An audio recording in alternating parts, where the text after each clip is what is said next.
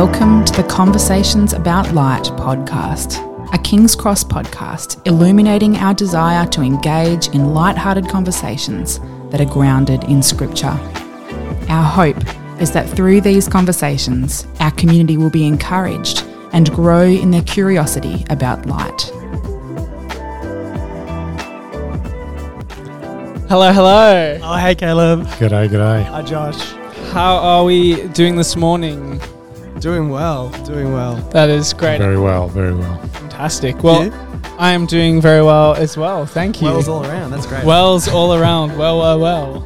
Um, I'm joined here, obviously, with Jib and Josh on this Yeah. fine morning. I'm glad you clarified, Josh. Yes, Your- you your are. Uh, that is presence. my name. Yes, I'm Do a aware. quick, do a quick roll call. Present. Pre- present. Uh, and we are continuing in the theme of eternally human. And this week Yeah. we're talking about identity politics, Oh, great. which is quite a 20 minutes. We'll sort it out again. yeah, yeah, that's right. Every conversation we can do Yeah. this in twenty. Let's not give ourselves more Yes, time. Let's not be over ambitious. yeah. Um, Twenty minutes should should Yeah. suffice. so, I thought the question I'd ask. I'll, I'll throw it to Jib again. Good, great. I'll put you on the spot, Jib. And last last week you sort of took the reins. But I didn't give you an opportunity to ask a question, Oh, and I know I know you need to fulfill that part The dream. of of being a host and asking the question. So, what is the question you, you wish to ask? Okay. All right. You're stuck on a desert island with one chapter of the Bible. What is it? What would you want it to be? One chapter. Yeah. Or let's go one book in case you. One book. Yeah. You go first, Caleb, since you always. Yeah, yeah. It's Caleb, Yeah, yeah, yeah. Caleb asking you. One book. Uh, how long are you stuck there for? Uh, it might be until Jesus returns. wow. Well, I think my first thought was Ecclesiastes. oh, really? You're just stuck. It's just like vanity, vanity. yeah. Quite depressing. Yeah, if that's what'll give you hope. Wow. Yeah. But probably the Psalms, I'd say. If- That's what I was going Yeah. say. Yeah. yeah. I would have expected that from Josh as well. I think Yeah. that's a good pick. What about Can, you, uh, Josh? is the Psalms taken now? Is there only one Bible Yeah, to share there's out? You only can one Bible no, no, no. the Psalms. if you Psalms pick are the- gone? If you pick the Psalms, I think what it means is you'll be transported to my Ah, island, so okay. then we'll be together. Oh, nice. okay, Yeah. I'll take about- the Psalms then. How about So Josh? Caleb Can you and I tell us be why the together. Psalms is such a good pick? Oh, I think the Psalms has obviously got all the human element to it, you know, like crying out to God. But I think it's also so rich in its theology. So it has everything. The whole gospel story is there. So I think one for the human aspect, but two for the, the gospel story. Hmm. Yeah. Don't want to imply anything that other Yeah. books aren't rich Oh, in yeah, gospel yeah. Yeah, theology, yeah, yeah. but The rest of the books are missing. Yeah. That's yeah. Uh, very good. Great, great question, Jim. Thank you. Thanks for Jesus is in the Psalms. There you go.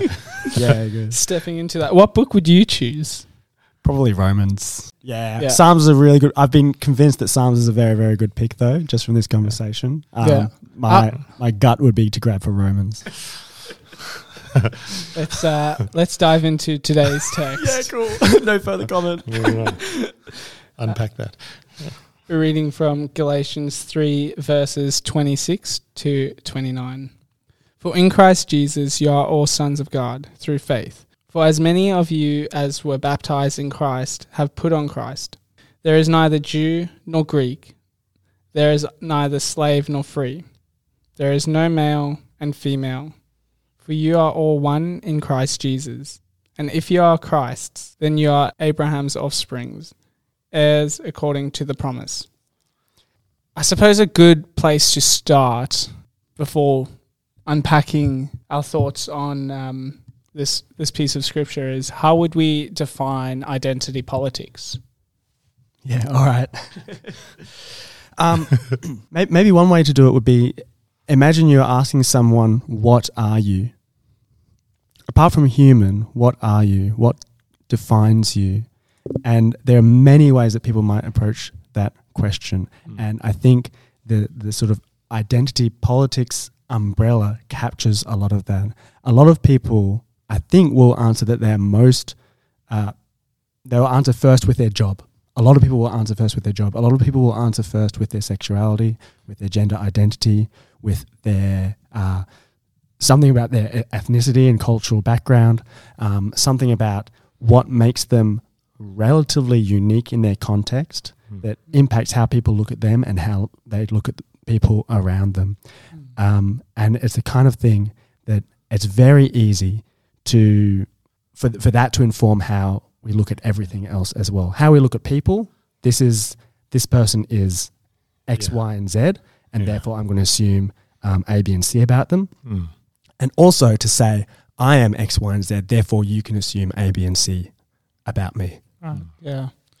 Yeah, very good. So it's it's a very broad broad I- Yeah. idea of identity which can include pretty much a- anything that we think Mm. about ourselves or how we relate with others. Yeah. Yeah, And, and it's the kind of thing that I think today especially opens up the question: Are you on my team or not?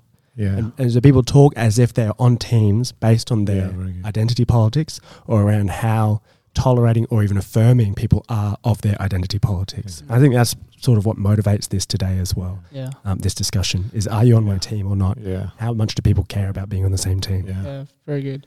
So, uh, I love just that foundation um, to to go off Mm. with this scripture that we've we've just read. It's obviously pointing to our identity in Christ. So, I'm wondering what you notice about what does Christ say about who we Mm. are in the scripture. Yeah, very good. In a very real way, it obliterates gender politics, doesn't it? It's kind of it's a very strong scripture in that way. I love Jib's sort of introduction, how broad gender politics is, and and I mean, it- identity politics. ah, identity politics. Sorry, oh, sorry, I'm in the wrong podcast. um, identity politics is how broad it is, and the f- the fact is none of us escape it. Bec- I mean, Yeah. it's it's not a new idea. That that term might be new, but Paul's dealing with it here. Mm. I'm Jewish, I'm Greek, I'm male, I'm female, I'm slave, I'm master. It's just a normal framework for the human heart. It wants to identify in something. And so I think what I'm noticing here is that this this is rarely explode the gospel explodes that. I mean, he says, you know, we are the primary identity of the believer is in Christ. Yeah, that phrase is used so much by Paul that you are in Christ. And so I guess identity cannot be found anywhere in the creation.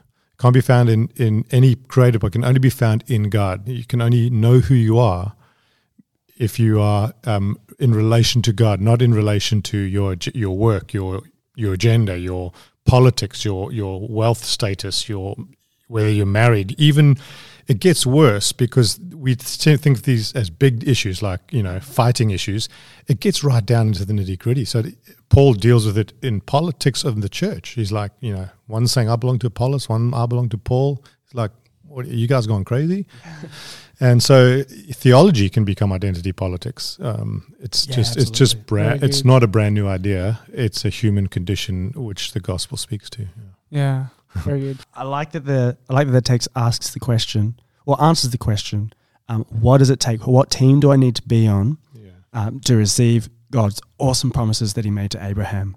And the answer is Jesus. Just be in Jesus, and nothing else disqualifies you from that.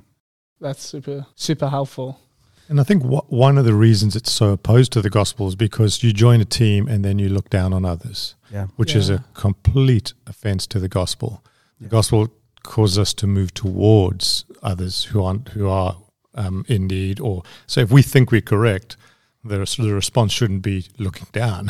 yeah, if you think, uh, you know, this my team does this, but even in that way, if you've joined a team and are looking down on another team, and you've now violated the gospel. And so, I think that's why it, it, it can't be part of the gospel. It must be apart apart from it. Yeah. Yeah. So, what's a gospel approach to loving people? Paul talks about being all things to all people, not literally all things, but really that he will meet people where they're at, that he will understand, he will seek to understand where they're at, uh, and to have compassion for where they're at, and uh, then speak into their particular circumstances. As we see that not just with Paul, we see that throughout Acts, where anytime someone uh, Christian goes into a synagogue, they're like, "Awesome! Here are the promises of God throughout all of Scripture," and then here how they fulfilled in Jesus. And they go to Gentiles and say, um, "Look, they don't start from Old Testament because because they don't have that foundation, right? But they say, uh, look at these awesome things Jesus has done and who he has proven himself to be. Or to look at, you worship these gods, you even worship an unknown, who you call the unknown God. I'm here to make known to you what you call unknown. And so there's that aspect of understanding where people are at and looking with that gospel lens and showing how uh, Jesus is uh, good for them and for them and greater than whatever else we find in it. But it's, it's something that has to be approached. I know this is very vague. It's something that has to be done uh, with tact and care and love because it is really easy to um, upset Yeah. people in, in when when we're talking about what team they're on. Mm. And I, I love that what you're saying because in many ways you have to give up what you have to meet someone where they're at. Yeah, very true. I mean, I love this text kind of pushes you in that direction because he says like there is no slave or master, and Yeah. if you're like, oh well, if I'm a slave, I, I ought not to behave like a slave. If I'm a master, I ought not to behave like a master. And so it's not that, it, but it also in the same time, I don't think it's just that it, it obliterates everything. It calls us to go. There, there are these things that we have to acknowledge and and understand, mm. but at the same time, the I'm in Christ is my primary identity. So when they when they when they push in again, when they push into a too big a space, too large a part of my life, it's how I define myself, how I talk about it, then it becomes I need to remind myself what Paul's teaching here. No, that's that's not who we are. That's not your essential essential uh, identity. Yeah, good. You are you are loved and in Christ. And the amazing part of that that verse that we read is when he says, "For you are all one in Christ." So he says you are in Christ, and then he says you are, and you there's neither male nor female, slave nor free, Jew nor Greek. You are one in Yeah. Christ. So the oneness in Christ trumps the identities, and that's a great indicator. Like when my identity trumps the oneness in Christ. I'm talking about amongst believers Yep. Mm. when my identity politics, my position on politics, my position on theology, my position on vocations or whatever it is, when that trumps my oneness, it has too large a place. Mm. Um, it's become too important. It's be, it's now um, in opposition to the gospel. That's as it, as it relates to believers, I think, and I think we can learn uh, something about that is in the way we approach unbelievers as well. That you know, For we, sure. we have a have a kindness and a love towards him.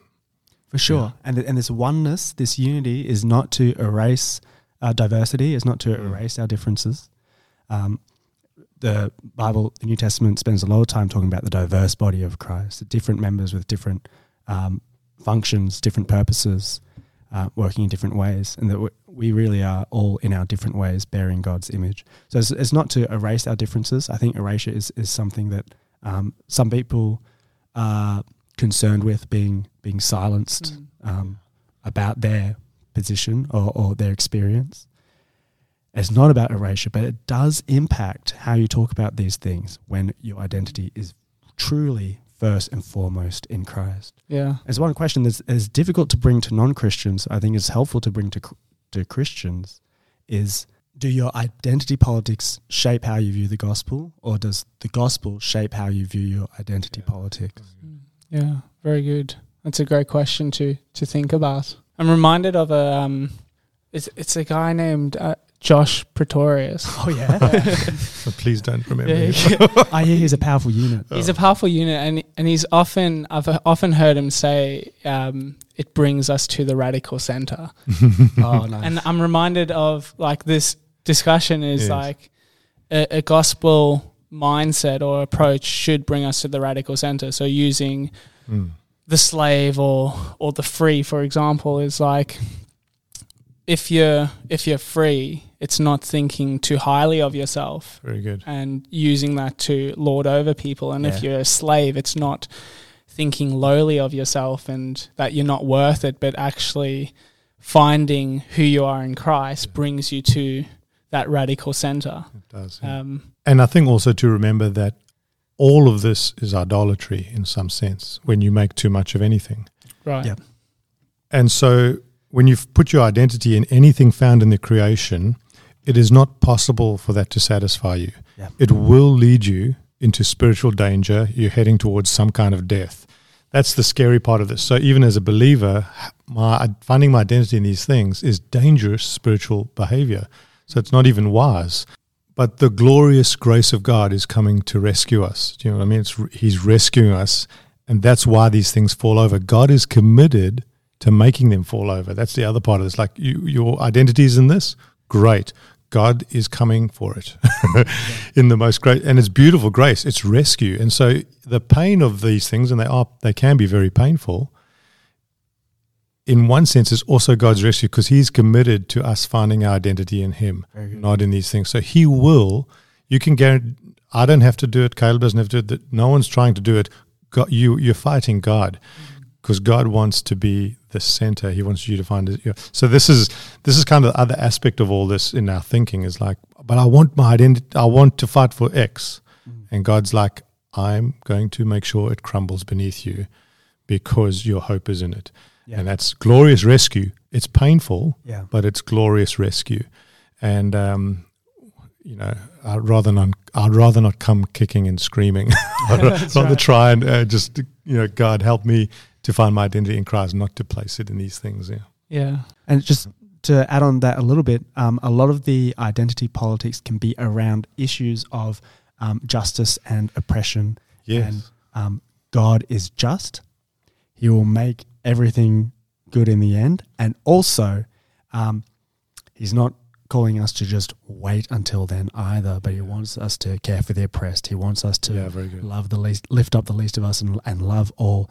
This is this is not to dismiss the goodness of justice, um, but there is so much comfort in the expectation of justice actually being fulfilled uh, ultimately mm. when Jesus returns. Mm. Yeah, very good. So I wonder, just in closing and thinking about how we can encourage one another and ourselves in who we are in Christ. I'd say maybe two questions to ask. If we are in Christ, then then the way we look at the unbeliever who's not in Christ ought to be with compassion and love. They are worshipping some idol, and how we want to hold out Christ to them. So I think the shaping our thought towards people who hold radical identity politics is one of they, God, would you rescue them, and and how could I um, hold out Christ to them?